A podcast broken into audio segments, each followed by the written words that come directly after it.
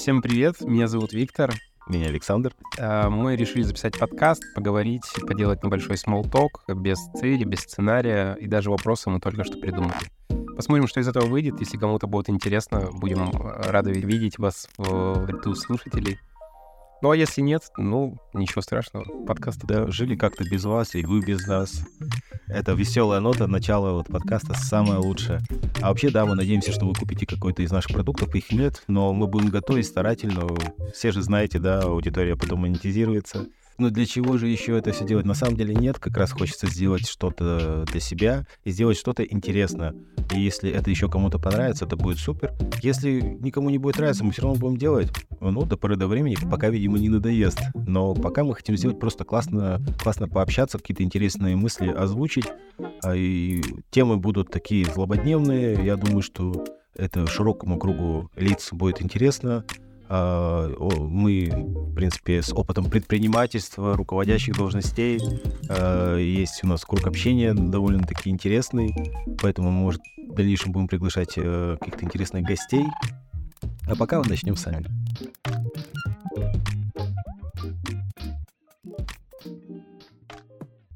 Александр, ты тему для обсуждения такую задал, с какими клиентами стоит работать, чтобы получать удовольствие и не выгорать. Для меня эта тема очень близкая, я постоянно об этом думаю. И не только в, в разрезе э, то есть клиентов, но и сотрудников, и э, вообще в целом вопрос окружения, он, кажется, фундаментальный. Э, тему, которую я поднял, почему поднял? Э, во-первых, э, да, последнее время она актуальна, я вижу, не только для меня, а вообще окружение моего, Э, вообще то, что я вижу в интернете, люди пишут, э, вижу э, сдвиг в этом направлении у молодого поколения, так назовем. Сейчас у нас проблемы с кадрами в стране вообще в целом во многих сферах, непонятные дела с зарплатами, с требованиями кандидатов. И, с одной стороны, это непонятные требования, вроде растущие, и люди не хотят на меньшие условия э, соглашаться. А с другой стороны, я вижу в этом э, хороший тренд, что люди не готовы больше пахать, так сказать, и не получать за это соответствующую оплату. И тут дальше, если идти, то э, почему так происходит? Потому что люди хотят делать, работать, во-первых, ну и вообще что-то делать, назовем это условно работать, просто какой-то деятельностью заниматься, интересной, а, а, работать с хорошими людьми не, вот, э, не устраивает уже людей, например, э, хорошая зарплата, но чтобы там в них ноги вытирали. А, это уже становится очень важно, и особенно квалифицированные специалисты, они прям в эту сторону только сейчас начинают смотреть, потому что начали только узнавать, потому что квалифицированные — это уже более взрослые, как правило, э, не всегда, но уже пожили, уже ноги об них, как правило, вытерли, вот, ну, условно, я, конечно, так утрирую, но есть такое, и на самом деле я вижу массово. А, и сейчас идет такое изменение, что люди-то выгорают при таком отношении, а начиная смотреть по сторонам, чего до этого не делали, потому что привыкли уже работать вот определенным образом, смотрят по сторонам, видят, есть другое отношение, есть другие зарплаты, есть классные коллективы. И вот они здесь уже выгорели все, хотя классные специалисты, а уже с потухшими глазами становятся — а достаточно просто посмотреть в другую сторону и начать по-другому, так скажем, и мыслить, и подбирать э, другое окружение. И, в принципе, э, заниматься-то примерно тем же, но просто более кайфово. Э, на заработке, как правило, это никак не сказывается, даже больше начинают зарабатывать. Э, вот, и эта тема меня сейчас волнует, э, потому что сам я смотрю в эту сторону и понимаю, что я тоже в какой-то степени э, в этой ситуации еще в пограничной, э, как бы частично я и занимаюсь, то, что мне по кайфу, но и много делаю того, что мне уже не нравится, а продолжаю делать. И поэтому мысль такая, а стоит ли это вообще делать? Не лучше ли отказаться это максимально быстро? Может, без потери каких-то денег, э, потери каких-то отношений, которые, ну, кажутся э, прибыльными там, э, или уже сложившимися, не хочется ругаться с людьми, там, ставить какие-то ну, новые рамки обозначать. Но я вижу, что идет такая и тенденция, и самому, э, сам для себя, на самом деле, до конца-то не разобрался, но есть какие-то мысли, которые вот я готов обсудить сегодня с тобой, Виктор. Кайф, кайф. А, и у меня сразу куча вопросов. А, но ты заговорил про это, и меня подумал, а нет ли такого ощущения у тебя, что это в целом э, тенденция у всех людей? И она...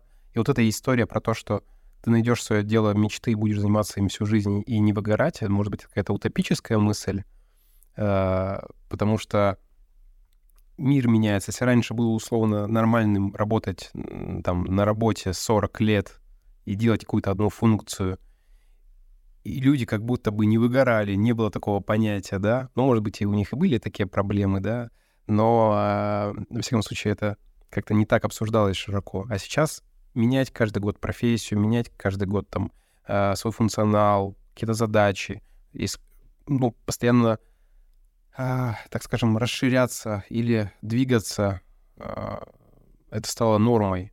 Динамика жизни изменилась. И, может быть,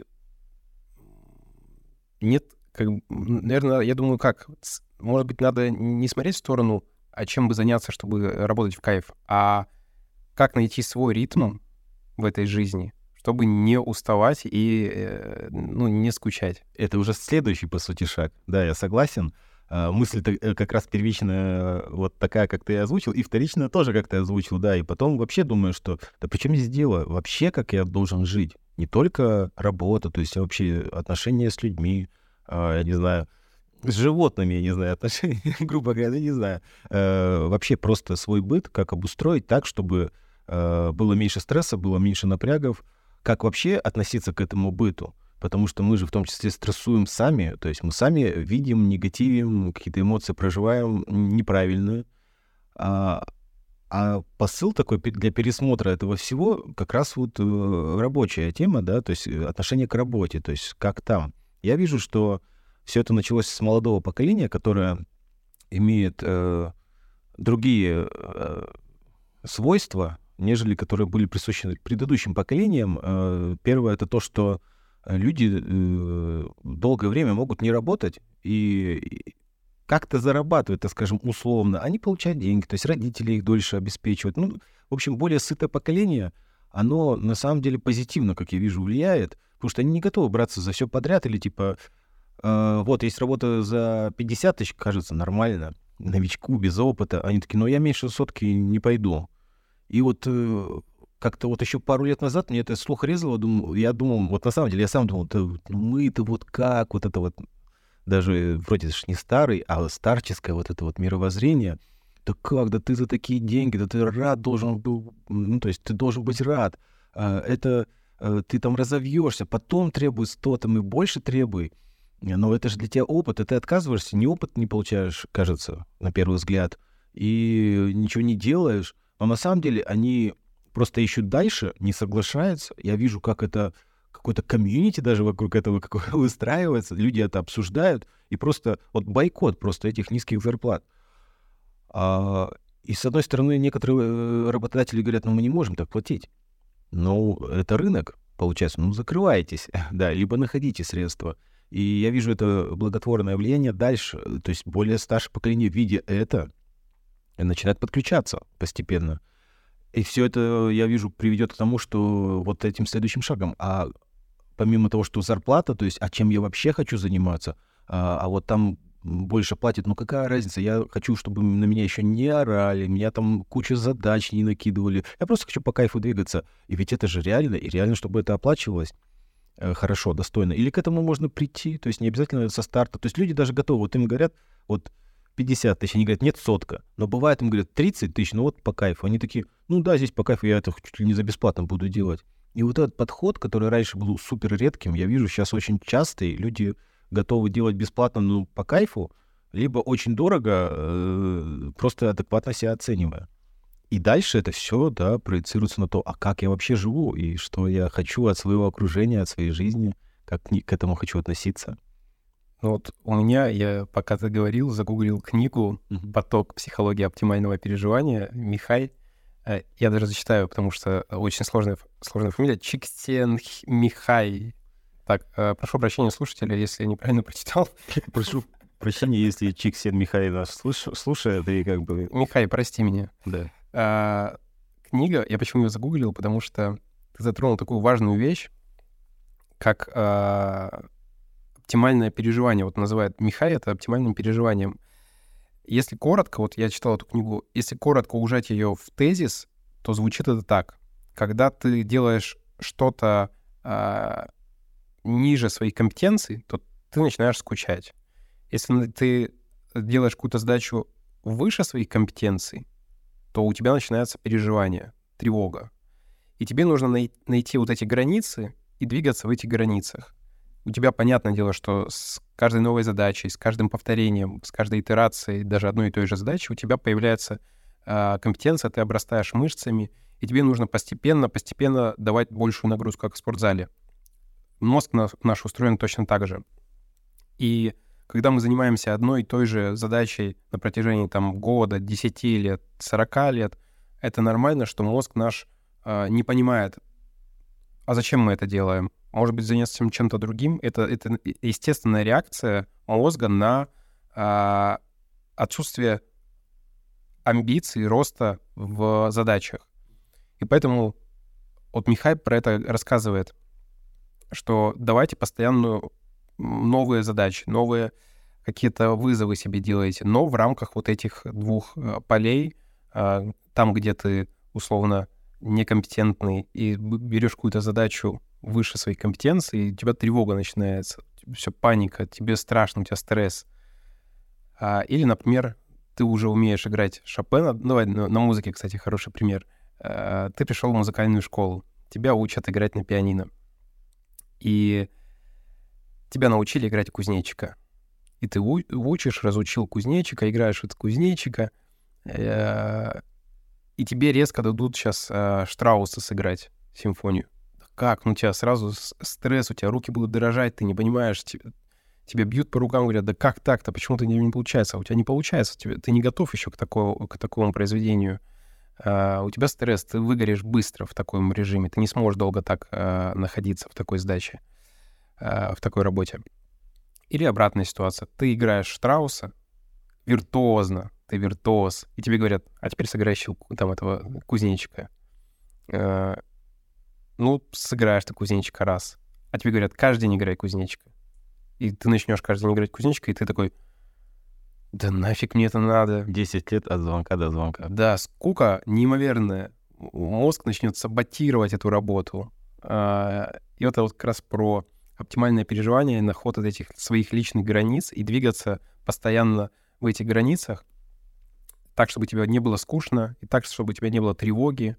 Я вот часто отслеживаю, э, даже вот с, с текущей деятельностью, мы там сейчас занимаемся запусками курсов, и я чувствую, что для меня эта деятельность новая.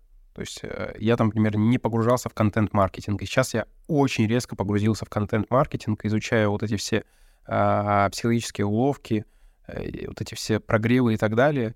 И я, я прям чувствую, как у меня включается тревога, когда я с головой ныряю в новую деятельность.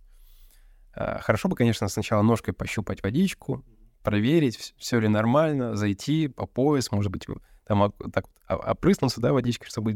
А тут я с головой окунулся, и у меня тревога. Или, например, я вот 8 лет занимался профессиональным образованием, вчера ходил подписывать документы там, значит, по проверке. Я вот сижу и, и слушаю, какие задачи сейчас у них стоят э, в работе.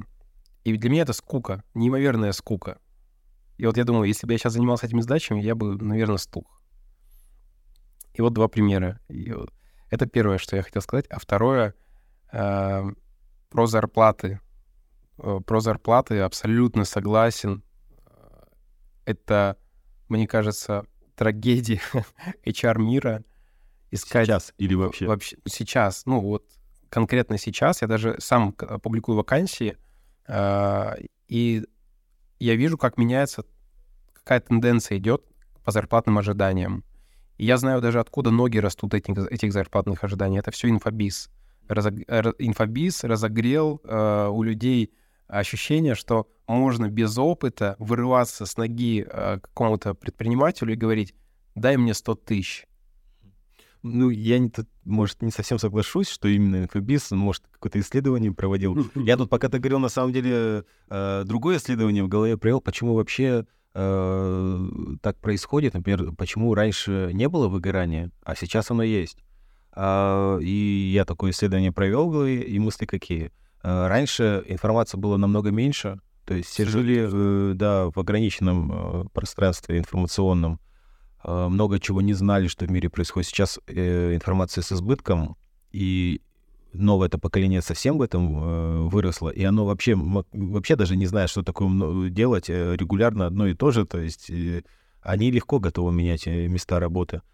Но и поколение постарше, оно уже тоже попало в это информационное пространство и тоже выгорает э, все больше и больше. Это вот раньше еще э, там учитель 30 лет э, учил, э, профдеформация какая-то, тоже вот так это называлось, да, выше. Ну, э, потом пошло выгорание. Но вот я слышал в основном каких-то вот учителей, каких-то вот таких профессий, там, спецслужб каких-то, да, когда тоже по 40 лет, у тебя, ну, вообще, да, если ты следователь, ты же, ну, всех подозревать должен, да, то есть у тебя профдеформация и выгорание какое-то от этого тоже происходит. А, а сейчас это повсеместно, потому что вот э, информация стала, информация стала больше, информация поменялась, и новое поколение подросло, которое показывает, как бы, вот какой тренд-то теперь будет. То есть, может, если бы не было нового поколения вообще, вот все, да, они перестали размножаться, то мы бы так и докатились. То есть, ну нет, выгорание все отрицали бы, то есть оно бы появилось, люди бы его отрицали. Но появилось новое поколение, которое говорит, выгораем, все, мы так не будем. И все, и они двигатель, они локомотив этого нового движения, а более старшее поколение по-разному, да, относятся. Некоторые как критикуют, а другие, которые тоже понимают, а действительно, я что-то выгорать стал. вот, а люди начинают думать, а что с этим делать? Да, ну вот про зарплаты давай вернемся. Зарплаты, да, э, ты публикуешь, публикуешь вакансии. Что, что люди говорят вообще? Что за вакансии, во-первых, расскажи. И, и, и что люди говорят? А что ты хотел, самое главное, от них? А чего ожидал? Что я хотел? А, а, ну вот... А, Только не говори, что раба хотел нанять, как бы никто теперь не идет. 200 лет уже прошло. К сожалению, крепостное право отменили, да. Но вакансии такие все еще появляются, да? Ты должен иметь все. Кстати, о вакансиях. Ну, из последнего кейса, что ищу продавца, очень мало... Э, мне нравится, когда ты говоришь продавец, знаешь, многие думают, Uh, там магнит, пятерочка, вот у меня первое тоже представление, но ну, я сейчас менеджер по продажам. Менеджер по продажам, да. То есть, ну, менеджер по продажам, продавец — это все игра слов. Для меня это все продавцы, люди, которые продают услуги, товары, неважно, ты продаешь э, атомный реактор или продаешь сникерс в пятерочке. Ну, то есть ты продаешь то есть механика одна и та же. Ты получаешь деньги за то, чтобы человек что-то получил. Ну, все-таки в пятерочке там уже поток, ты просто а, пробил как продавец. А, а менеджер по продажам, он, он же часто еще исходящий поиск осуществляет. Разница есть все-таки. Есть. А, по продавцам, да. Случилось, как бы, ну, я не знаю, аномалия, но я еще пока не разобрался, в чем именно аномалия. Там, условно, даже год назад ты публикуешь вакансию менеджера по продажам в это же время, в этот же сезон — и там условно получаешь 100 откликов. Сейчас аналогичную вакансию публикуешь, там 10 откликов. И с чем это связано? Ничего, ж, ничего ж такого не произошло. Да, ничего ж... С прошлого года. Это шутка сейчас была. Ну, как сказать? Э, нет, кстати, да. Я не учитывал этот фактор. Ну, кардинально, кардинально ничего радикального не происходило. То есть в целом рынок не поменялся. Поменялись ожидания людей. Это первое. А второе, что же про рабов? Что же сейчас они ожидают? Ну ладно, про рабов, а потом что же они ожидают? сразу денег много. Так, а про рабов? А про рабов. Я нашел, э, значит, способ, где брать рабов.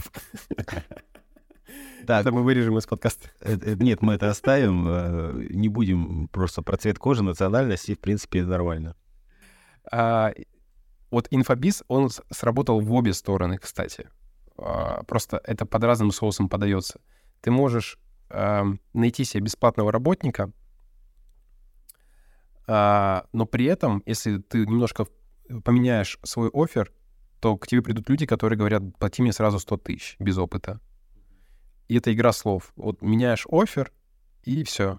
Например, э, чем хороший инфобиз и чем э, он полезен, ну, инфо-цыганство, инфо, инфобиз и курсы все, которые сейчас расплодились. Назвал тогда культурно инфобиз. Ну да, как, да. Но все вы знаете его как инфо-цыганство. Но если мы хотим найти, э, так скажем, стажера бесплатного, который вот еще не имеет никакого опыта в работе, э, не имея никакого опыта в работе, но тебе нужно проверить, а человек вообще адекватен или неадекватен, и ты не готов платить сразу с первого месяца там 100 тысяч, э, то ты договариваешься с этими э, курсами, с этими онлайн-школами о том, что мы бесплатно предоставляем рабочие места вашим студентам. И сейчас пошла такая тенденция. Вот э, скиллбоксы так они все давно уже это начали делать, но сейчас уже пошли не сразу трудоустраивать, а брать на бесплатные стажировки, двухнедельные, месячные э, и так далее стажировки. А, то есть ты можешь получить условно стажера на две недели бесплатно и сразу его проверить компетенции, сразу проверить его скиллы, и софт, и хард, и у меня возникает вопрос, то есть, а сколько людей готовы на такую стажировку идти? Все-таки люди, которые уже себя ценят, и, ну, как бы оценивают себя как специалистов, э, воспринимают, по крайней мере, себя так, э, они не готовы наверное, на стажировку идти. Это идут люди, которые либо понимают, что у них опыта не хватает, и, и либо им интересна компания, и поэтому они готовы на стажировку, либо им дальше что-то очень хорошее обещается, и поэтому они готовы. Но стажировка — это просто как предэтап к тому, что я все-таки вот эту сотку заветную буду получать. Да, ну, отвечая на твой вопрос, охотно идут, охотно. То есть у меня сейчас есть кейсы, где э, предприниматели нанимают себе на бесплатную неделю, на две бесплатных недели э, людей, на стаж... ну, это называется стажировка, да, можно, опять же, назвать стажировкой, можно вот, вот перебить вот мы тоже вот на две недели недавно, вот менеджер по продажам, тоже две недели стажировка бесплатно, человек э, согласился, и как бы не один человек согласился. Раньше бы на такое никто не пошел бы. Э, не могу сказать, что раньше, но, но сейчас зато, но, но после условия, после стажировки сейчас заметно выросли, я поэтому, вот я поэтому и задал такой вопрос, то есть, а что дальше? Потому что у нас стажировка, да, но потом хорошая оплата, то есть а, по рынку и выше на мой взгляд, по крайней мере, да. Если глобальный рынок смотреть, конечно, уже вообще непонятно. Выше это средний по рынку, уже такие есть зарплаты, и крупные компании пылесосят, я бы это вот так назвал, рынок, просто хантят всех за какие-то нереальные зарплаты. Я даже не понимаю, просто у них что там, у них юнит экономика сходится уже, вот как бы что это, то есть это вообще входит у них в юнит экономику, э, или это расходы, которые, я не знаю, из какого-то инвест-бюджета, который не учитывается. Такое ощущение просто складывается, потому что зарплаты какие-то очень высокие стали, особенно у крупных проектов. Э, там, я просто знаю, например, как пример, э, Сбермаркетинг, а, больше какая-то партнерская начиналась история, и крупные проекты, плюс какие-то, наверное, сберовские все проекты они ведут, но дальше они просто начали хантить э, массово людей за какие-то нереальные зарплаты. Э, было недавно э, пылесосили они рынок программатик специалистов пару лет назад. Они, кто, кто-то там еще из крупника, в общем, там, я не знаю, Тиньков. А, и в прошлом году, например, была просадка уже, вот ты говоришь, что в прошлом году еще менеджера по продажам было легко найти, а вот в прошлом году, вот, например, программатик специалистов было очень тяжело найти, там реально зарплаты начинались 100-150, а крупные игроки брали их на 250-300. А, это была вообще странная история. Поэтому эти ситуации уже в прошлом году какие-то какие-то профессии уже в прошлом году начались. Сейчас это катилось до более, видимо, широких. Ну, я вот, я понимаю, а, почему такие зарплаты устанавливают и зачем так пылесосят на такие зарплаты. Это стратегия захвата рынка. Ну, ты знаешь, вот, э, что в маркетинге, чтобы захватить рынок, надо просто покупать лид, лид э, максимально дорого. Uh, нет, ну ты если имеешь в виду, что есть показатели Роми, да, привлечения, то есть если он высокий, то это показатель только то, что канал можно масштабировать, и его нужно уменьшать до момента максимального масштаба, и по сути, да, ты захватываешь рынок. А, ну, есть юнит экономики, который в минус, да, это все работает, и потом выход в плюс, как бы немножко другая э, тактика. Есть, но вообще стратегии-то разные могут быть. Ты, если обсуждаешь именно стратегию крупных э, компаний, корпораций, то да, именно так. Но на, на самом деле я тут другую вижу сразу уже картину. Все-таки это люди, э, и ну, сейчас они привлекли этими зарплатами, да, а, какие-то конкуренты сдулись, да. Но если у тебя проект убыточный, ну, как бы, а сколько ты по времени будешь таким убыточным проектом, все равно рано или поздно это все схлопнется, и люди распределятся опять в другие места. Что это тогда? Зачем так рынок убивать, переформатировать, если ты все равно потом не потянешь? Убивать рынок, но убивать не рынок, а конкурентов. То есть ты, по сути, захватываешь агрессивно рынок, а, но ты получаешь только то, о чем ты можешь договориться захватываешь такими зарплатами специалистов. Это мне напоминает просто какой-то долговой рынок, особенно как вот э, в США э, раздулся этот долг. Да, и то есть, ну, если его никогда не оплачивать, то можно вечно существовать, но все равно наступит момент. Ну, либо ты должен захватить весь мир и списать сам, долг сам себе, да, э, как МММ планировала, по сути, сделать, да, вот то же самое. И тут, да, ты захватываешь, но потом-то вот, ну, вот ты захватил весь рынок и вот ты зарплата, ты понимаешь, что ты убыточен, но откуда ты, ты, ты деньги, значит, в долг должен где-то брать постоянно, да, и оплачивать, а ты представь, что вот все, кормушка закончилась, а в долг тебе не дают, и, а ты э, платишь всем 300 тысяч. Что произойдет в этот момент? Я не, не совсем так это вижу. Я вижу, что у них есть э, стратегия, ну, если мы говорим про крупные компании, про агрессивный захват рынка, я думаю, что у них есть э, запас, у них есть э, запас денег, на которые они готовы агрессивно расти. Возможно, да, я утрированно просто это назвал, что будет вот так. Конечно, если так пофантазировать, то ну, так не будет э, в реальности. Да, у них есть какой-то запас видения. Но я почему-то, вот э, зная некоторые схемы, мне кажется, что э, фантазии там тоже предостаточно. У них есть этот запас, но э, они же часто работают в минус, и такие, ну вот юнит-экономика потом вот сойдется вот на таком-то этапе. И ведь э, не у всех проектов она сходится. И в итоге все равно, да, и это нормально. Вот все такие, это нормально. А, просто я смотрю, что же будет с рынком дальше, э, по зарп- зарплатным рынкам. Вот смотри, у крупных компаний даже в обучении есть определенные бюджеты. То есть, например, в Сколково обучение там стоит там, полтора миллиона рублей какая-нибудь там двухнедельная программа EMBA, ну, там не MBA, конечно, но какие-нибудь э, такие близкие к проектному управлению, что-нибудь связанное с производством, технологиями. И вот компания готова там инвестировать условно там 15-20 миллионов рублей только в обучение в это с, с надеждой, что это окупится там через два года. И я думаю, что это просто инвестиция. Это инвестиция, которая не дает никаких гарантий стопроцентных. Это нормально. То есть чем больше таких инвестиций, чем больше диверсификация, тем э, э выше шанс, что где-то что-то вы, выиграет, где-то что-то выстрелит и покроет все расходы. Получается, просто э, такого рынка еще несколько лет назад даже не было, хотя уже были, ну, уже давно эти все наши крупные монстры, Сбербанк, Газпром, все знают и так далее. Э, и у них были медиа свои, и они уже могли это сделать, но раньше не делали. Сейчас что-то произошло, да, ну, были, конечно, гигантские прибыли у этих компаний последние годы.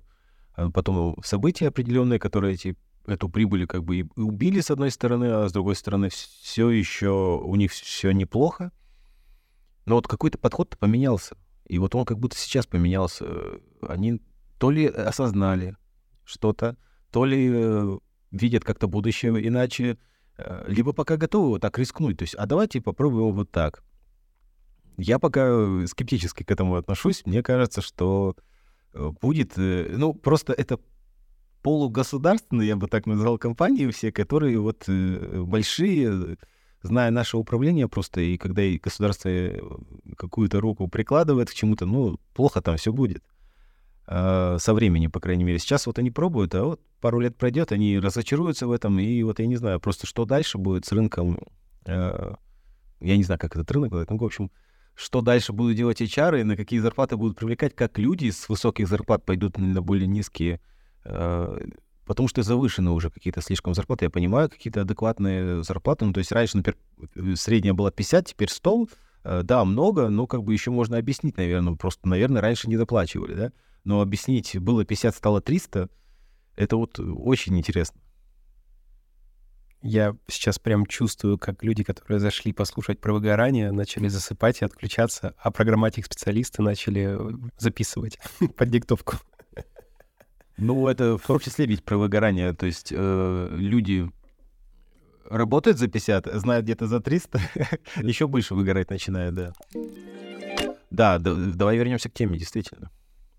Вернемся к теме выгорания. А вообще тема-то начиналась про то, а как... С кем работать. С кем работать, чтобы быть счастливым. Выбор клиента очень, как мне кажется, фундаментальный вопрос в бизнесе. С кем ты хочешь работать? Это определение целевой аудитории. Это то, с чего вообще надо начинать а, любое дело. Если уж мы вот так вот а, немножко абстрагируемся, от, отодвинемся назад от всей этой темы, и начали там мы с того, что как выбирать клиента, точнее, с какими клиентами надо работать, да, как, чтобы чувствовать себя комфортно. И это про позиционирование, это про целевую аудиторию, как я это вижу.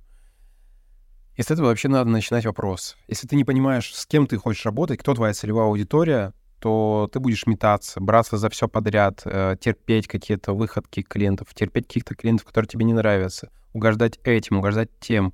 А этот хочет зеленое, а это хочет мягкие там продукты и так далее. Ну, короче... Но это даже и с позиционированием может так и так. То есть ты в одной тематике все, ты такой, я занимаюсь только там клиенты строительной тематики, все, там малоэтажное строительство, все. Но один клиент будет такой, другой такой. Тут поэтому дальше и раз, развертка э, идет, э, что и не выгорать, и воз... то есть есть два момента сразу: сегментация по тематике, но и вторая сегментация вообще с кем, да, то есть вот это уже более глобальный вопрос. Э, какие характеристики у этого клиента, как ты с, с ним общаешься. И я вообще при, прихожу к выводу вот сейчас, то есть, что более даже глубокое раз, э, развертывание вот этого всего, э, всей этой истории, в том, что не, просто вот о сегментации и четком позиционировании, об этом уже ну, много лет говорят, сейчас это усиливается. Я вижу, что, что следующий шаг будет на самом деле не такой, что просто тематику, вот я, например, работаю только с фармой, да, вот, например, маркетинг, есть маркетинг фармы, и вот мы сильны, мы занимаемся только ими, да, понятно, что есть вот ограниченное количество компаний, мы с предложениями регулярно выходим, там где-то отвалились, где-то прибыли, то есть мы вот, э, по крайней мере, компетенция максимальная, то есть все знают, что мы работаем только с ними, обращаются к нам. Первая мысль, к кому обратиться тоже, да, вот к таким компаниям. Но мне кажется, что дальше путь идет а ведь с кем мы еще хотим? Потому что компании, вот фармы, да, там есть же директора, есть маркетологи, и по-разному общаются. И если ты выстроишь, например, вот, нет, все, мы хотим, например, только с дружелюбными людьми, которые нас воспринимают как равных партнеров, ну, вот это все, например, прописать, как ты хочешь, чтобы с тобой общались и как к тебе относились, то тут уже может в следующий момент э, оказаться, что половина фармы будет не подходить уже, половина подходить. А, и тогда у тебя еще сужение идет, и, возможно, получится, что тебе уже слишком мало. Ну, а мы же, как, у нас же бизнес, бизнес силы должен расти. И тебе мало, тебе же нужно расширяться. И, может быть, вот этот подход и будет так. А как к нам должны относиться? И, возможно, окей, фарм, э, мы находим фарму, потому что это наша основная специализация, но, например, вот еще строительство. А, да, нам стоит подразобраться, э, как скиллы прокачать, но, например, вот отношения первично. И то есть мы берем тоже компании, кто к нам так вот относится, и мы еще вот эту тему захватываем, еще другую какую-то. И, возможно, вот эта специализация по тематике, сейчас очень часто я вижу вот эту сегментацию именно по тематике какой-то вот такой идет. А дальше, мне кажется, следующий шаг — это по отношению. Круто. А, я тут сразу вспомнил Гребенюка, я думаю, что сейчас ни один контент не обходится без упоминания твоей... Да, давай всех перечислим. Мы тут же как будто, вот, знаешь, мне интересно, что как будто мы такие инфо-цыгане, которые всех инфо-цыган знают. И, да, и я такие же. Ну, просто забавно, да, что... Э, а я за упомянули, да, и да, это было до момента записи. Ну, это у меня моя профдеформация, потому что я сейчас в этой сфере активно э, погружен, и мне приходится все эти фамилии знать. Ну, я же тоже знаю, и просто когда ты озвучишь, все такие же, так, ну, наверное, ребята из этой тусовки, а стоит ли их слушать? Да я уже этих Аязов и Гребенников наслушался. Все, дайте других уже нормальных. Ладно, слушайте нас, мы нормальные инфо-цыгане. Шутка. А, значит, что я хотел сказать-то? А, Гребенюк очень классно, кстати, сейчас сегментирует своих клиентов. А, как раз вот по проф, а, значит, ну, по срезу, ну, я, я так а, обозначу, то есть можно сегментировать клиентов, с которыми ты хочешь работать, каких-то по формальным признакам, типа размер выручки, да, то есть там тема, сфера, ниша, ну, то есть вот эти все моменты, количество сотрудников компании. И следующий слой, правильно ли я тебя понял, это как раз сегментация по личностным уже каким-то факторам. это ценности, это миссия, это портрет, да, какой-то э, софт-портрет, я так назову это. Портрет, я придумал только что... Портрет. Я да? придумал только что термин новый. То есть скиньте свое CV и Да, да, да. портрет. Да, да, класс, класс. Это вот последняя строчка в резюме о себе, там, где пишут, что «ну, а еще я люблю вязать». А теперь поподробнее. Вот этот софт-портрет. Значит, эм, классная тема. Я думаю, что действительно так.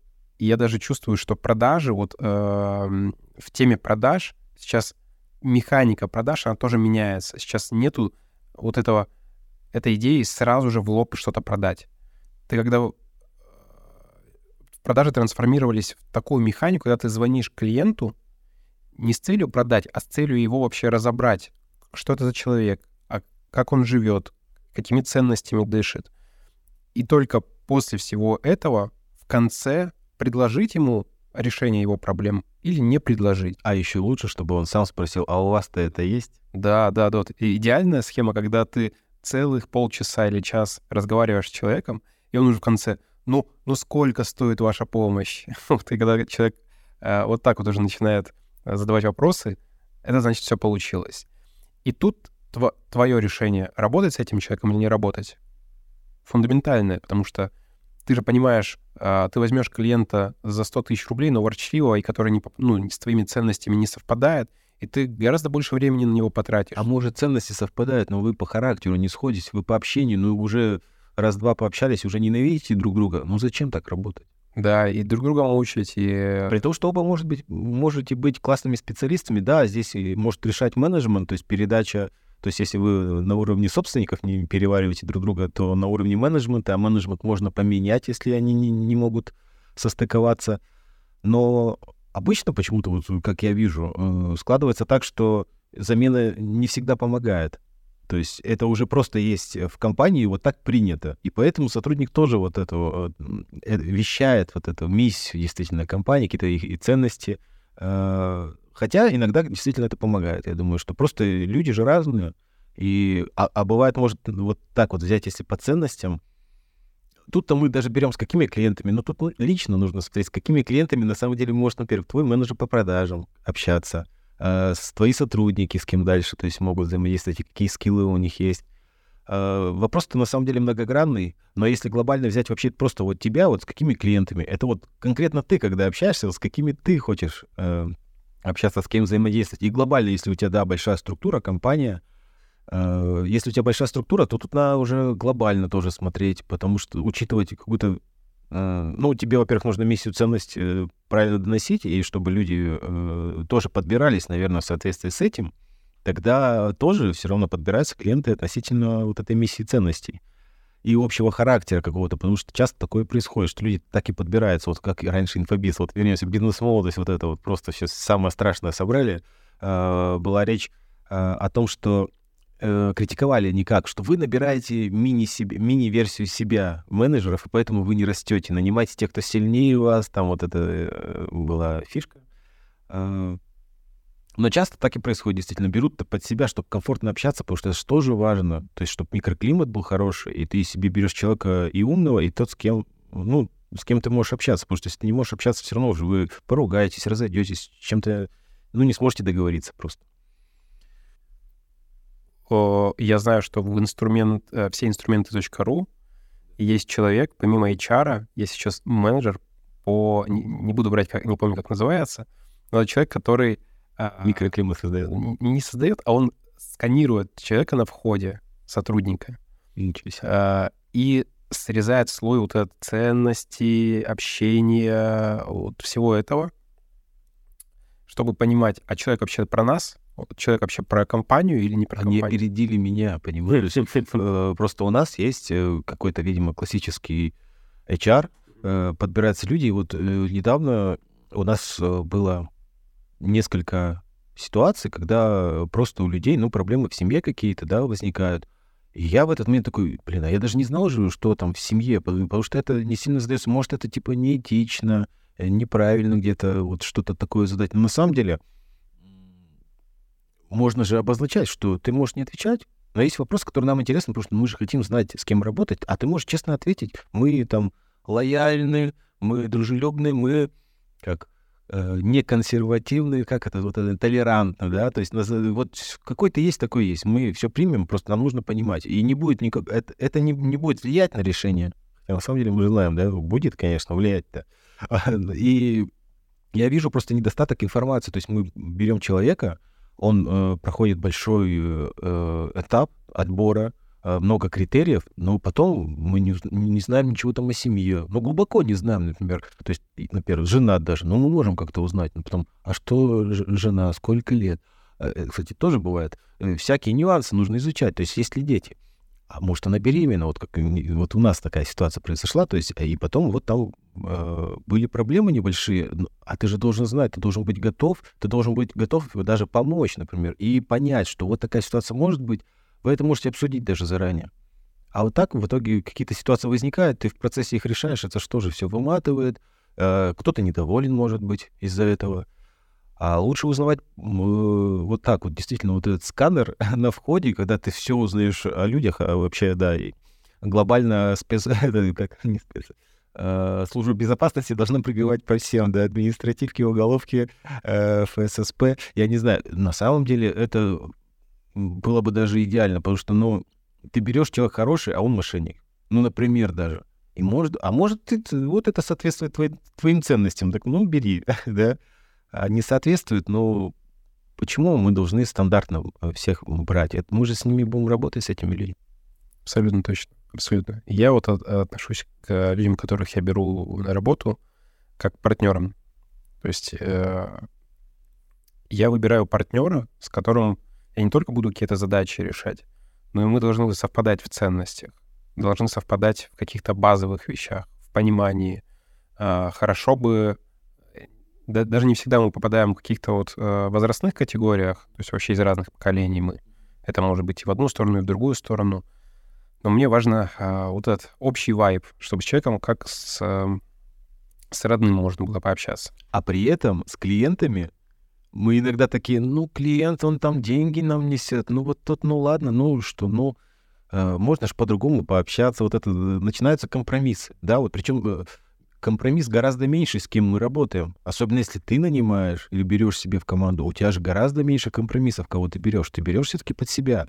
А когда мы работаем с клиентами, как раз возвращаясь к теме основной э, сегодняшнего подкаста, э, мы почему-то игнорируем этот принцип и начинаем работать, и, и, да, либо со всеми подряд, либо ну, даже вот мы сегментировались, но работаем с клиентами, но он же платит, но он же из нашего сегмента, у нас же скилл максимальный по такому клиенту, он же в целом нормальный, но ты работаешь с ним, и тебя уже там тошнит, э, деньги есть, но они тебя не удовлетворяют, э, и начинается твое выгорание, там, сотрудников, если это команда. А в целом, то есть принять решение отказаться, оно очень сложно. И вот как раз э, этот подкаст и призван задать вопрос. А может, ребята, все-таки будем отказываться? Может быть, не резко, может, постепенно. А может быть, э, через э, позиционирование, собственно, внутри, вот разобраться с собой, кто мы, э, с кем мы хотим работать, как должны воспринимать нас, наши клиенты, на что мы готовы идти, на что не готовы. Потому что если бы, ну вот есть такие конфликты и ситуации, э, которые можно принять, например, потому что вот, ну, а, э, конфликты какие-то неизбежны, наверное, с любым даже вот абсолютно твоим человеком. Но вот есть такие, э, и, и столько-то, например, за месяц, можно даже, наверное, посчитать. То есть они тебя э, не выматывают, выгорание не происходит. А когда их уже больше, так, стоп. И тут ты спокойно принимаешь решение сказать клиенту, так, либо мы так не работаем, ну, то есть мы так не работаем, либо мы расходимся, либо вы меняете э, отношение какое-то тоже. Потому что вот у нас вот такая ценность. И клиенту, с одной стороны, э, понятно, то есть у них такая ценность. Ну, понятно, что пока что это еще не сильно привилось обществу. Но кто-то уже более э, осознанный, э, назовем это так, э, он нормально это воспримет. Я прям чувствую боль. То есть я прям чувствую, что ты про какого-то конкретного клиента. Нет, про нескольких клиентов. Э, э, и просто я знаю, есть у нас клиенты... Э, кстати, да, мы не обозначаем, кто где работает, но это и не нужно, да, просто, просто поверьте на слово, ну, как инфобизнес настоящий. Поверьте на слово, все, миллиарды есть, все в порядке. Вот, э, есть клиенты просто разные. Э, есть те, которые, например, платят мало, и тоже, например, вопрос, э, но мы с ними нормально общаемся, или они нас не тревожат, да, назовем такой еще более интересный фактор. И тоже непонятно, а может нам нужно все-таки, чтобы нас иногда тревожили, чтобы с нами общались, э, потому что обычно результат-то выше, э, когда общаются. А, а есть клиенты, которые платят больше, чем, например, те, которые вот такие лайтовые, но все соки выжимают. Их несколько, как правило, на самом деле. Вот я сейчас обозначаю, это не проблема единичного случая, то есть и поэтому вот так вот подгорело, мы тут все выиграли из одного клиента. Нет, их обычно несколько. Я тут вижу две основные проблемы такой ситуации. Ну, вот когда мы оказываемся в ситуации, когда нам приходится работать с людьми, которые нам ну, не нравятся, которые нам не подходят. Первая проблема — это все-таки отсутствие большой выборки, из кого мы можем выбирать. То это вообще однозначно. Где брать кучу да. клиентов, лидов, э, так, чтобы мы могли выбирать, с этим мы работаем, а с этим не работаем. Это первая проблема. Вторая проблема э, — нам все-таки нужно четкое понимание, а кто мы на самом деле, а кто мы и про что мы, э, с кем нам комфортно работать. То есть надо разобраться сначала в себе, чтобы понимать, а с кем нам комфортно работать. Потому что можно это э, на уровне дышание матки как-то обозначать, да, там, ну, то есть как-то интуитивно это все э, ощущать, с кем нам комфортно, а можно на самом деле это все систематизировать, сделать какой-то бриф, э, ну, вот как это делают во все инструменты.ру при принятии сотрудников, при анализе клиентов, с которыми работать, можно ведь тоже его забрифовать очень аккуратно, через диагностики, через живой разговор, э, через какие-то такие вот вшитые, очень нативные вопросы, через которые ты можешь понять,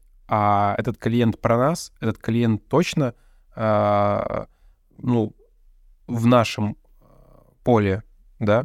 Я вот сейчас представил, э, как уши сворачиваются у малого, малого бизнеса, у предпринимателя, который говорит, Ребят, да нам вообще пофиг с кем работать. Ну, у нас плюс один клиент, и прекрасно. Вы тут с кем работать, с кем не работать. Ну, потому что, да, многие предприниматели вообще просто, ну, плюс один, да и ладно. Да мы с ними там общаемся так, сяк. Ну, там менеджер общается, какая разница. Ну, ну выгорел там следующий, вот это, да. Мы как будто такую задвигаем тему для каких-то крупных компаний, хотя я вижу, что это не для крупных уже компаний. Просто вот если вы слушаете нас, и у вас трубочку уши свернулись, вы предприниматель, э, у вас небольшой бизнес, то вас это все равно коснется рано или поздно. Сейчас это может вас не касается, потому что вас, э, например, сотрудники наняты, давно не увольняли и, и не набирали. Вот вы увольте и попробуйте новых сейчас нанять, им более молодых. И вы удивитесь, что вам об этом уже думать-то надо.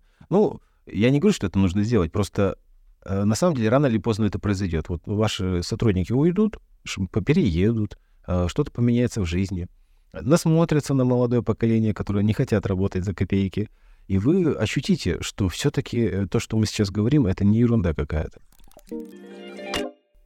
Вот я напомню э, дорогим слушателям, что этот подкаст без сценария, полная импровизация, и мы даже не знаем названия на данный момент, вот в данную секунду, пока мы говорим, мы даже еще Но названием... у нас уже есть спонсор, не только кофе. Не только кофе, наш спонсор. Не только кофе, и делаем подкаст. И мы вот прямо сейчас как будто бы нащупали целевую аудиторию, возможно, а, это начинающие предприниматели, а может быть уже а, состоявшиеся предприниматели, да. И молодое поколение мне больше интересует. Мне хотелось, чтобы они слушали и такие, да, мы не хотим работать э, за еду. Слушайте нас, молодое поколение. Мы говорим дело. А, сразу об этом подумал. Вопрос, ну, принцип Паретта все знают. 80% результата приносится 20% усилий, да.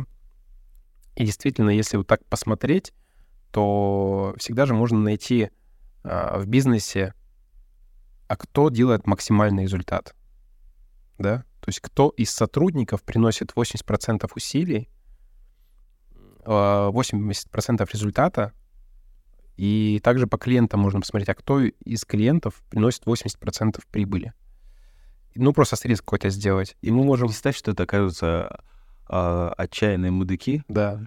Ну, если такой, так... это моя целевая аудитория. Нет, как раз я хотел вот поднять э, момент какой? Вот противовес. Вот эта тема, она вообще в противовес принципам Паретта. Э, бизнес всегда должен расти, и вот этим всем идеям. И вообще этот подкаст родился из этой же идеи. Мы этот подкаст, скорее всего, никак не сможем нормально монетизировать. Аудитории, возможно, у нас не будет много. А, и плевать. Мы хотим это сделать. Мы хотим сделать, чтобы это было интересно нам самим, а, возможно, кому-то еще. То есть, если это долгое время будет вообще никому не интересно, то, наверное, у нас у самих энтузиазм пропадет. Но как раз э, на этом и строится и подкаст. Я вижу, что вообще бизнес должен строиться. Вот как раз к моменту о том, что э, мы там должны сегментировать клиентов, э, э, смотреть, с кем работать, с кем не работать. А почему так еще происходит? Потому что бизнес должен расти. Мы должны так посмотреть, и вот тогда вот сюда... Э, э, для чего это все делается? Чтобы максимально, опять же, выгоду и, и получить. И так бизнес и работает, и это норма всего времени, вот до сегодняшнего момента, я считаю. Сейчас все меняется, вот как раз новое поколение, оно несет новую идею. Ребята, а не обязательно бизнес должен расти. Поэтому, например, я могу убрать клиента, с которым я не хочу работать, я стану зарабатывать меньше, и мне плевать. А потом придет тот, кто, кого, с кем я хочу работать, и я вырасту а потом, скорее всего, придет больше. А не придет, но я отдыхаю, я развлекаюсь. Ничего страшного не произойдет, мир не разрушится. Если каждый будет в жизни заниматься тем, что ему нравится, по фану, по кайфу, я думаю, э, мир станет лучше. Да, это все утопично, это все э, звучит странно, и как будто, ну, пофантазировали ребята и так далее. Да, и в данный момент такого нет, но сдвиг идет. И вот эта новая парадигма бизнес не про рост, а бизнес э, про что-то ценное, и в первую очередь даже для себя. Вот ты сам делаешь, понимаешь, какую ценность ты несешь, и вот ну нет у тебя роста, ну ты несешь ценность. Вот почему инфобиз, вот который вот мы обсуждаем, инфо-цыганство, то есть вот есть инфобиз, например, ну что-то полезное несет, но никому не надо, потому что, ну, ценность какую-то непонятную, да, ты несешь. И, и к чему дальше это сводится? Ты понимаешь, что ценность низкая, или она есть, но непонятно. И к чему а денег хочется? К чему приводит инфо-цыганство? Давайте всем наобещаю, продам. Э, и таких людей просто много. И вот по простому пути идет. А почему? Потому что бизнес должен расти, нужно зарабатывать, э, работаем с кем попало, хоть со всеми. Вот. А если бы просто в голове было, что ну я делаю и делаю для себя, можно сказать, не получилось. Э, ведь многие стартапы так и развились. Э, да, кто-то загнулся, а кто-то продолжает. И вот этот подход, он правильный, на мой взгляд. Э, делать, просто нести ценность, самому делать хороший продукт, ну, не получилось. Нет роста такого. Или там произошел рост, потом какой-то провал, клиенты там отказались или еще что-то. Ну, ты несешь ценность, ты понимаешь, что ты максимум даешь. У тебя есть понятные ценности, понятно, с кем ты хочешь работать. Так ты не выгоришь. У тебя, да, спад, ну вот выручка была 100 миллионов, стало там 50 ты продолжаешь дальше работать, э, да, как-то переформатируешься, главное в стресс не впадать, да, ну, продолжаешь, ну, будет 20, ну, ладно, будет 100 опять, хорошо. Такой подход сейчас, я вижу, что начинает развиваться. Кристаллизирую э, вот эту мысль, насколько я ее понял. Э, если вы сейчас, дорогие слушатели, э, находитесь в том состоянии, что хочется расти, а не получается, то посмотрите, абстрагируйтесь, посмотрите со стороны. А занимаетесь ли вы тем, что у вас, а, от чего вы сами кайфуете? Нравится ли вам та ценность, которую вы несете? И ценность ли это в целом? Тут даже, смотри, я бы добавил, э, может, э, бывает, может показаться, что не нравится, но надоело человеку. В целом-то нравится, но надоело, выгорел, да? Тут как раз про выгорание идет речь, что если вы правильно понимаете, какую ценность вы несете, что вы делаете, вам самим это интересно, то э, ваш клиент, он придет, потому что будут знать, что вы вот такой, э, кон, вот конкретные характеристики. Вы же как, не знаю, вторую половину ищете, ну, как бы, я не знаю, тут, конечно, группа, э, и все по-разному это делают. Но просто, если у вас есть четкое представление, то вы внимание обращаете на, больше на таких людей, и, и вероятность того, что вы в итоге, вот ваш выбор пойдет на определенного человека, он выше. И, и, и то же самое с обратной стороны. Тут э, просто чем, чем понятнее для себя, вот вы для себя определить, кто вы, и чем, э, что, что, чем вы полезны, что вы можете делать, и как вы не хотите вот этот важный момент, как, чтобы, как бы сформулировать это понятнее, как к вам, чтобы относились, вы должны понять, как вы хотите, чтобы к вам относились, потому что многие люди не разобрались с этим еще моментом. Потом э, к ним э, обращаются хорошо, плохо, отвратительно. Они работают со всеми. Но вы определитесь, что, например, вы не хотите больше, чтобы с вами вот так вот относились. И вы несете вот такую ценность, тот, э, такими-то вещами занимаетесь, они полезны, вы сами понимаете, что они полезны, и вы дальше развиваетесь. Вот вас уволили или у вас бизнес накрылся, а вы все равно продолжаете вебинарчики там поглядывать по этой теме, что-то там смотреть. Не знаю, если вы дизайнер, там продолжайте рисовать для себя. Ну, значит, это ваша тема. Продолжайте. Рост не идет, э, э, не должен он пугать. И вот эта тема, она новая, на самом деле. Почему? Раньше она пугала. Денег нет, все, как я там умру, там моя семья там зависит от меня. А сейчас новое поколение привносит новые краски. То есть, ну, родители дадут, э, и причем это хорошо, я воспринимаю это очень хорошо. А, и вообще семейный бизнес поэтому воспринимаю хорошо. То есть э, вообще надо стремиться, наверное, к семейному бизнесу, потому что чем больше было бы семейного бизнеса, тем больше бы вот этих бизнесов по кайфу было бы.